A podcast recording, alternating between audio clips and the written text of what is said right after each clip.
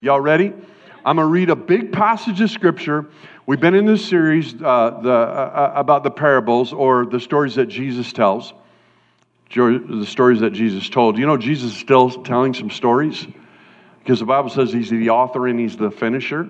And that means that your story is still being written. Amen? I love that. It means the journey is not over. No one has arrived. We're all in this thing together, and it's amazing what God is doing.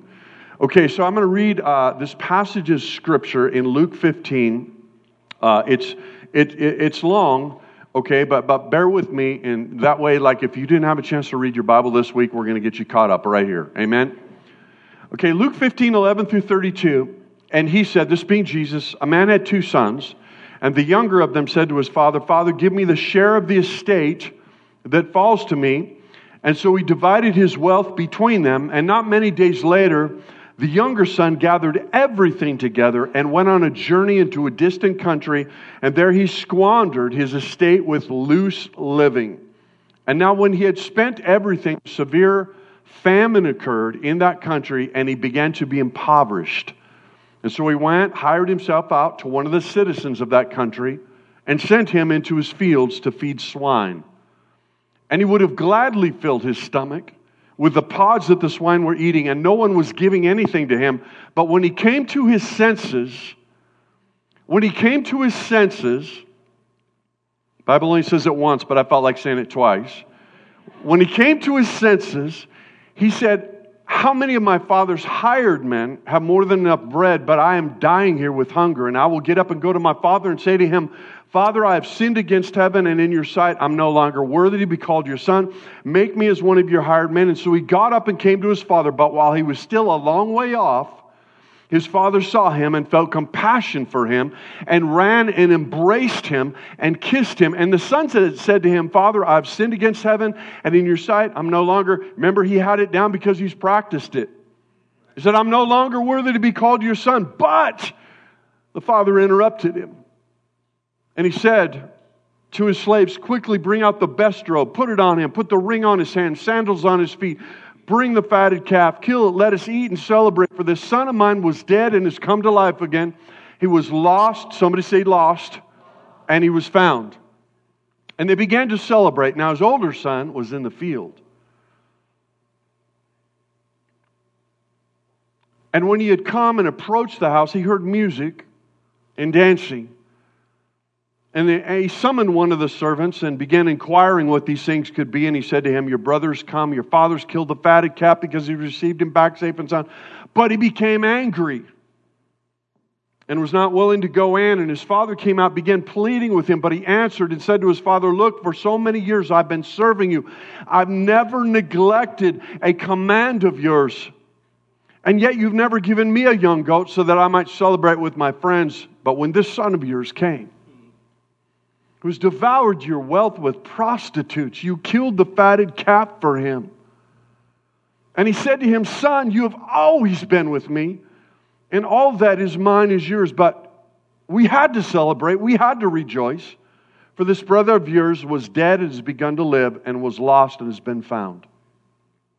So the stories that Jesus told in Luke 15 illustrate how God views the lost and how restoration and celebration happens when they're found. I, I, I, was, I was talking to my wife the other day. I realized she was kind of distraught. She was working on bills and stuff like that. And I'm like, honey, what's going on? She says, I can't balance the checkbook. You know, and at first I'm like, whoa. I said, well, how far are you off? And she said, three cents. I'm like, three cents. I mean, she is, I've seen her be like this when it's one cent off, right? I mean, something lost is really important to her. And, and, and what, what is, and, and, you know, the other day, it's really funny. A couple days later, stuff's still out on the table, and I come in, and she's just happy. She's got a cup of coffee in her hand. What, how you doing today? I'm good. I found it. I found the three cents. I'm like, you are such a rock star when it comes to that. That's so amazing. But the three parables in Luke 15 illustrate the way that God feels about the lost. And I believe the three stories also illustrate the persons of the Trinity and how they operate in the rescue of mankind. I don't know if you've ever considered that before. The shepherd, the parable of the good shepherd, the lost sheep, that's, that's Jesus, the good shepherd. We see the woman with the lost coin. The woman actually represents the church, and the lamp that she uses to il- uh, illuminate represents the Holy Spirit. And then we see the father in the prodigal uh, son story. Spurgeon, C.H. Spurgeon, for those that you don't know him, he's called the Prince of Preachers, one of the most famous guys that's, that's ever preached the gospel, expounds uh, in chapter in, in one of his sermons, and he says this: the third parable would be likely to be misunderstood without the first and the second. We have sometimes heard it said here's the prodigal received as soon as he comes back. No mention being made of a Savior who saves and seeks him.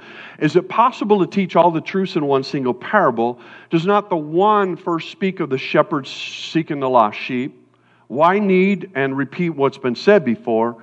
It's also been said that the parable, that the prodigal return of his own free will, for there's no operation of the superior power upon his heart. It seems like as if himself he spontaneously says, I will arise and go into the Father. The answer is that the Holy Spirit's work had been clearly described in the second parable and needed not to be introduced again. And if you put the three pictures in a line, they represent the whole compass of salvation.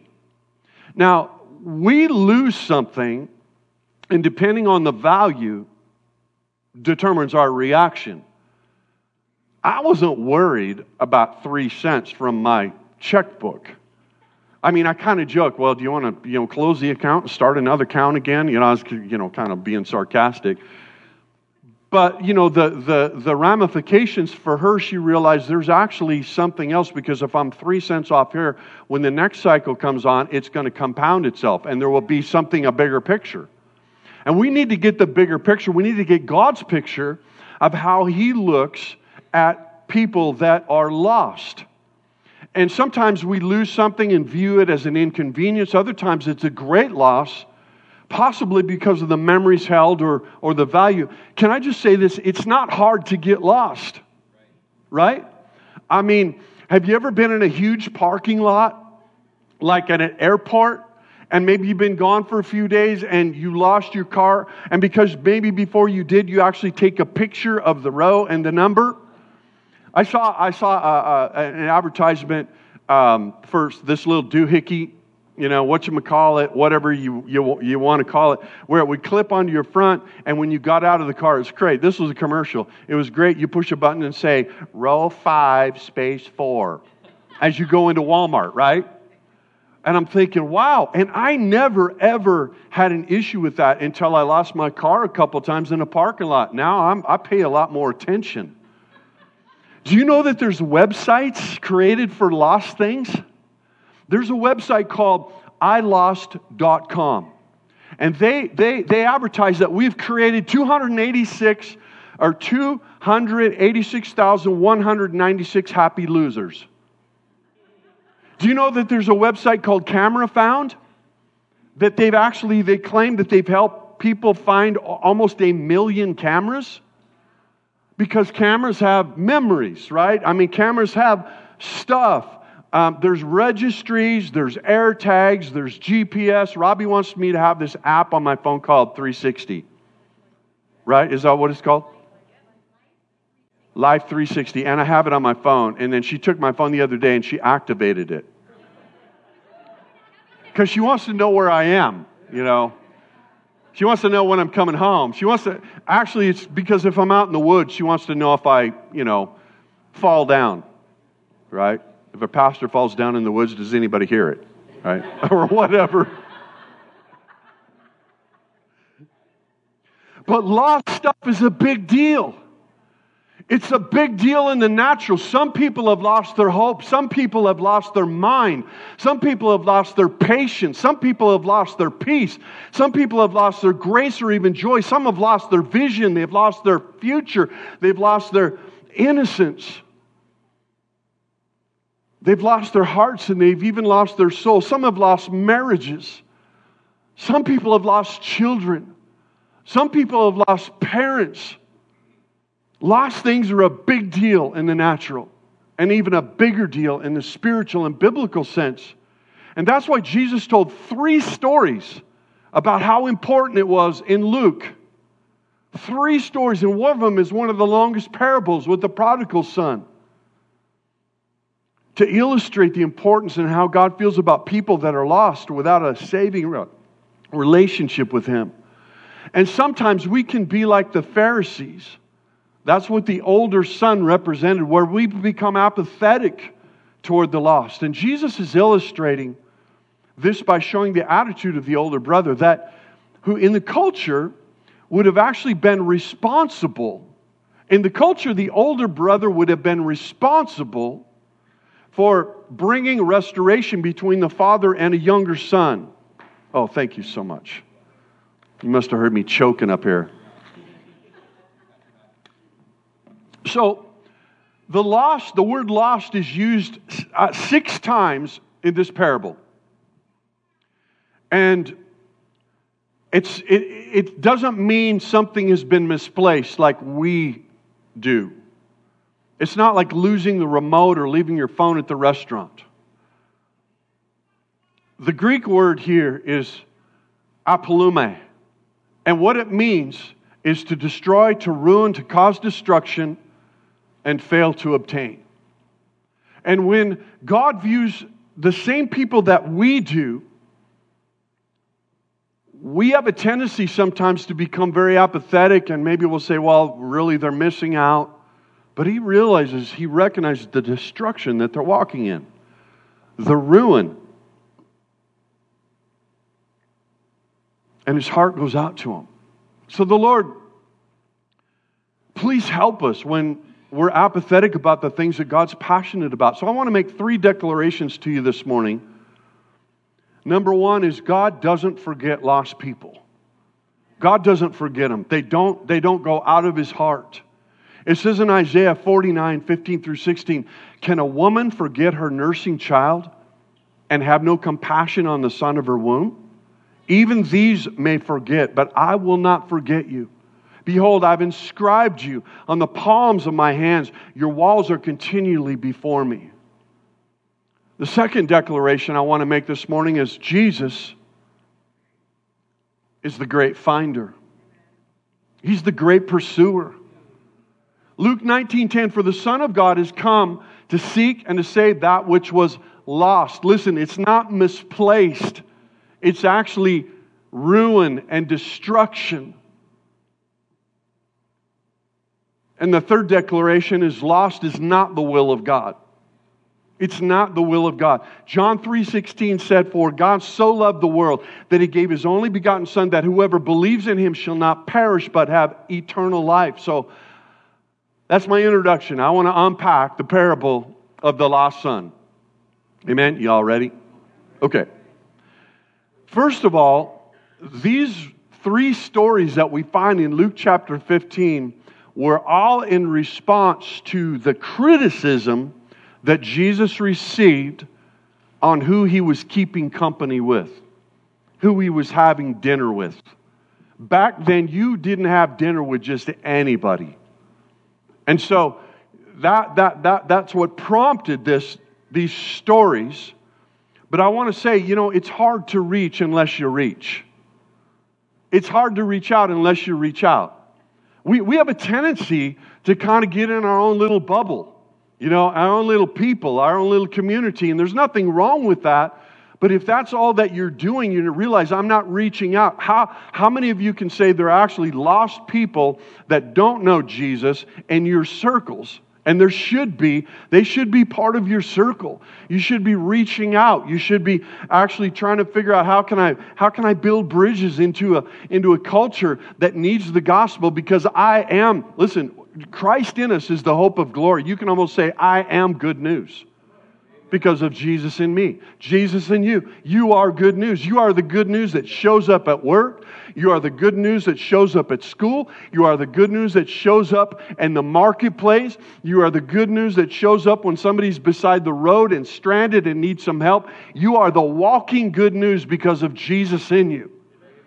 And a lot of times we just become hardened and apathetic to that. And you also, can I say that you also have to be intentional and you have to influence instead of being influenced. There was a, a, a, a time in my life when I recommitted my Lord, and man, I was just like, I mean, I'm hanging with the wrong people. I'm hanging in the wrong circles. I'm swimming in the wrong stream. And I realized I've got to withdraw myself from that, not because I'm better than they are, but because I was not in a position to influence. I was in a position where I was being influenced. And then after, after God just, you know, rebuilt some things in me, some foundation things in me, you know, gave, gave me a purpose and a vision, then I'm like, uh, okay, now I'm going in. I'm going in because that house is on fire, but now I've got some equipment. Okay? Now I've got a fire hose. So you also have to look at the principal people in every story as well. Who is Jesus talking to and why? First of all, he's talking to tax collectors and sinners. And these would be like people that are aware of their brokenness. They're aware of their they're aware of their sin. They're aware of the dysfunction in their life. They're aware that things aren't the way they should be. They're aware that the dreams that maybe used to be there aren't there and they can't really figure out why because sometimes people are lost and not even know why they're lost. The second group of people is the Pharisees. And he's speaking to people who they're proud to be a good person. They're proud to be like, I'm a rule follower, right? It should be good. How many times have you heard somebody say, Well, I'm a good person? Okay. Well, the issue we have is Romans 3, basically uh, 23 for all have sinned and fall short of the glory of God. There's nobody that doesn't need a Savior. It's not good works. It's not following the rules that saves. And so we read the story, and the young son basically saying, Give me my share. Culturally, he was saying, I wish you were dead. Because in that culture, you, you didn't even think about receiving your inheritance until basically the father was gone. So he was coming to him and said, Listen, give me my stuff it's more important than relationship is. That's what he was saying. See, this is the crazy thing. To the Jewish listener, because he said the younger of them said to his father, Father, give me the share of the estate that falls to me. So he divided his wealth. Any Jewish listener would have seen this as an unforgivable sin. So the son made a choice. I want you to hear me. The son made a deliberate choice to be independent of his father, much like Adam did in the garden and was cut off from his father's presence. This is, this is what's happening. This is what Jesus is illustrating to them. Basically, humanity has made the same request of God. We want the created stuff, but not a relationship with the Creator. We want to walk in all the blessings, but we don't want to be really with the one who gave the blessings. And if we're not careful, we can fall into that ourselves. It says this in Romans 1 22 through 25 professing to be wise, they become fools and exchange the glory of the incorruptible God for an image in the form of corruptible man and of birds and four footed animals and crawling creatures. Therefore, God gave them over in the lust of their hearts to impurity so their bodies would be dishonored among them, for they exchanged the truth of God for a lie and worshiped and served the creature rather than the Creator, who's blessed forever. Amen. There's nothing new under the sun. The son was saying, I want your stuff, but not relationship. And it's the same thing that so many people do today. And then when it's spent and it reaches the end, it's not enough. It will never fulfill. It will never sustain. If you are disconnected from the Creator, the created will leave you empty. How would this father feel if my son came to me and said, Dad, I want all your stuff? But I really don't care about a relationship with you. Or if he came to me and say, hey, Dad, you're, you, you're getting a little older. How many more years do you think you got? Because I kind of like a couple of those guitars that you have. But he didn't want relationship. Think about relationships that maybe you've encountered in the past where they're always based on what you can do, what you have, what you can give. And then when that runs out, you realize that person really didn't want a relationship. They just wanted to be around me because I had some mad skills. Well, when we, when we look at this, Warren Wiersbe wrote this. He said, We're always headed for trouble whenever we value things more than people, pleasure more than duty, and distant scenes more than the blessings we have right at home.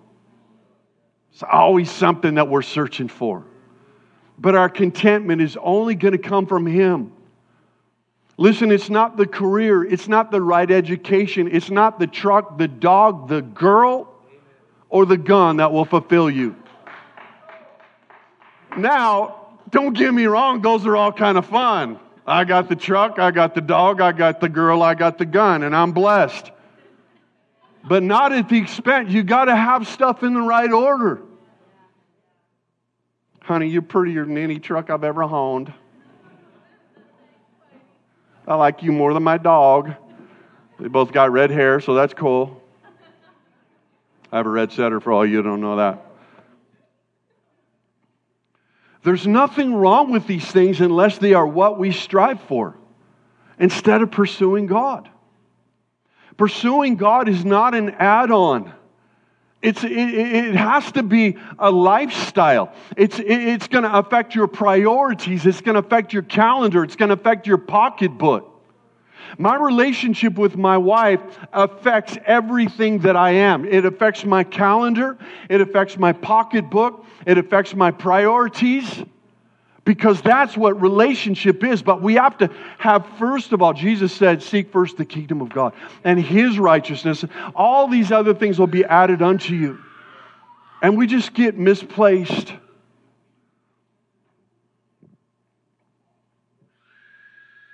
Oh, I can make baby cry when I'm preaching. Uh, sorry. Sorry, mom. So the son has spent everything and recognize that in his own choices, his life, his life is not only not fulfilling, but it's a disaster. He's at the end of his end. He's come to the bottom of the bottom. And so we see that he comes to his senses. He comes to repentance.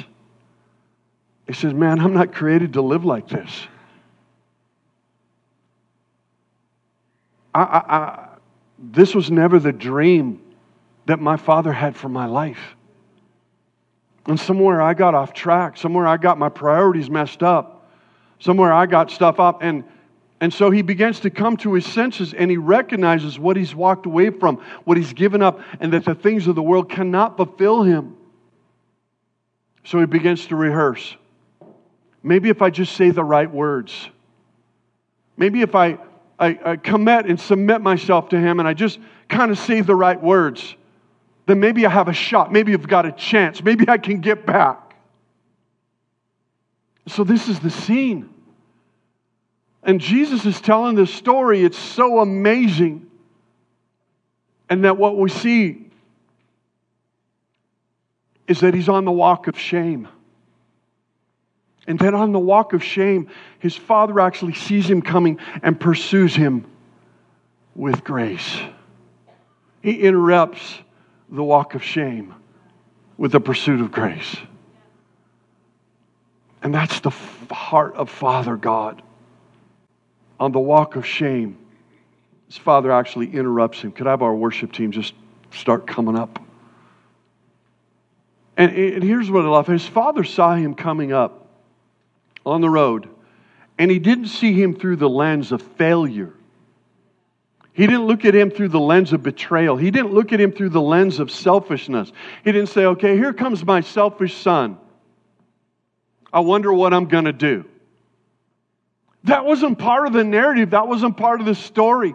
That's not how God looks at you and I. When we fail, when we fall away, and sometimes it's it's it's shame that we're trying to come back and God never looks at you like, well, that's the daughter that lied, that's the son who stole, that's the that's the person who walked through, uh, you know, a, a divorce, that's the person who walked through an abortion, that's the person who did this. God doesn't look at us like that. He looks at us through grace.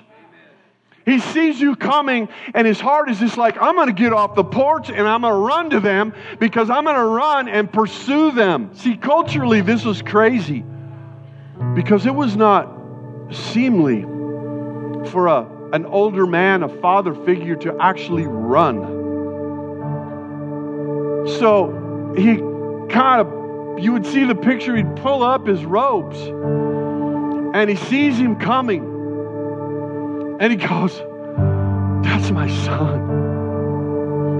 That's my son. He's coming home. It's the only thing in his heart. That's my son. He's coming home. And Jesus is telling this amazing story. Because that's the love of God for people that are lost. And sometimes we forget it or we don't get it into our heart. The things that God is passionate about have to be what we're passionate about. I love people seeing that they, they're coming to Jesus because then I know they have a hope. They got a shot. They got a future. And then his father brought out the robe, covered him. We're covered. The robe of righteousness through Jesus. His father brought out the ring which signified that he's part again of the family business. You couldn't do family business without the signature, the signet ring. His father brought out the sandals because he was coming home thinking, okay, I'm going to be a slave. Well, slaves don't wear sandals, only sons do. The father was saying, I'm receiving you not as a slave, but I'm receiving you as a son. You're coming home, son. You're coming home, son. And here, here's some sandals. And then he called for celebration. And I want you to notice something. This is so amazing. There wasn't a probationary period. Here comes my son. Now we're going to put him on probation for about a year and kind of see what happens. He didn't do that. He said, You are back. You are my son. You are welcome. Here's my heart. This is Jesus telling the story. Now, for us, man, I'd be like, My, my son did that to me. He's going to be sitting on the bench for a while till he proves himself. Right? And I know there's repentance and there's the fruit of repentance, but I'm just telling you the story that Jesus told. And I think he's a lot better than me. There's no probationary period. And Jesus noticed the reaction of the older brother. He was angry, he was mad, he was withdrawn. He wouldn't even come into the house to celebrate. And Jesus was actually calling out the Pharisees for their lack of concern for the lost. And that instead of rejoicing that there was a pursuit of grace to bring the lost in, it became about them, what I've done, what I'm doing, what I need, what I should get. And if they'd really had a relationship with the Father, they would realize that all at all times everything that he had was theirs.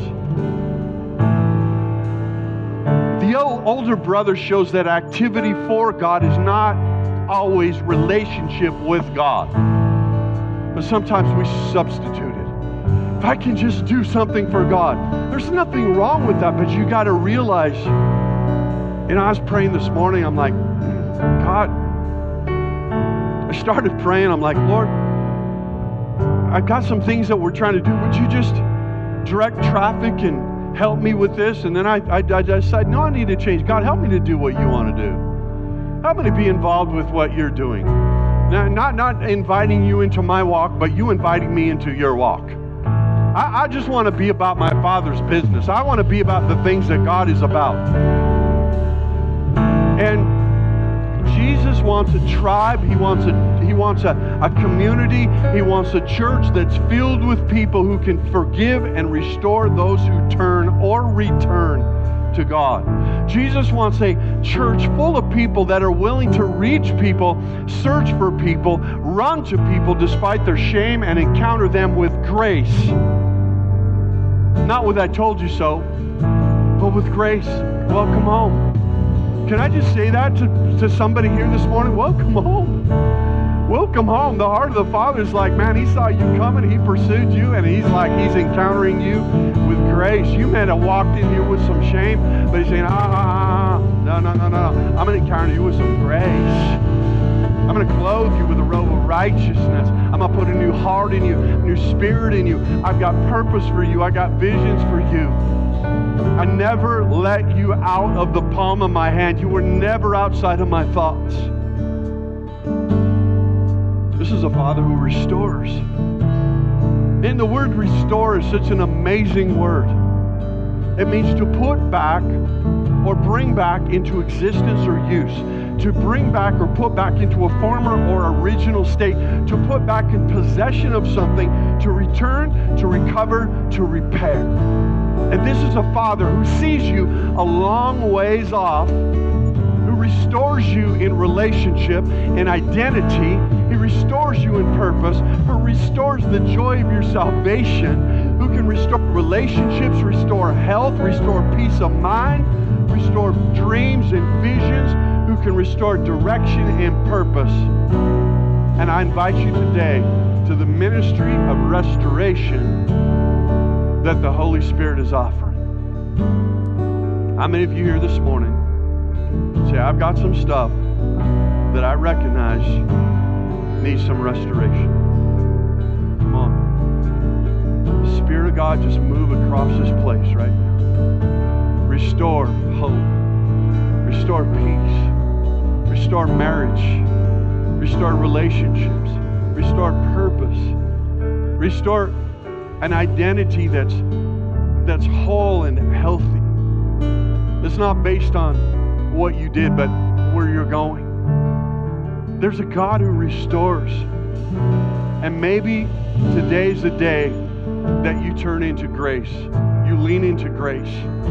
You recognize what Jesus is saying. You recognize the heart of the Father. Listen, I want to do this this morning. If you're here today, maybe you don't know Jesus as your Savior.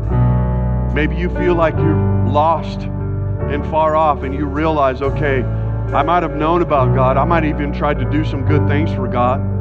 I might even have an awareness of God, but I realize, man, I might be even like the elder son who just never really had a relationship with God. And you've never opened your heart up and said, Jesus, I accept the invitation. You're pursuing me. I feel it. I sense it. I can feel it spiritually.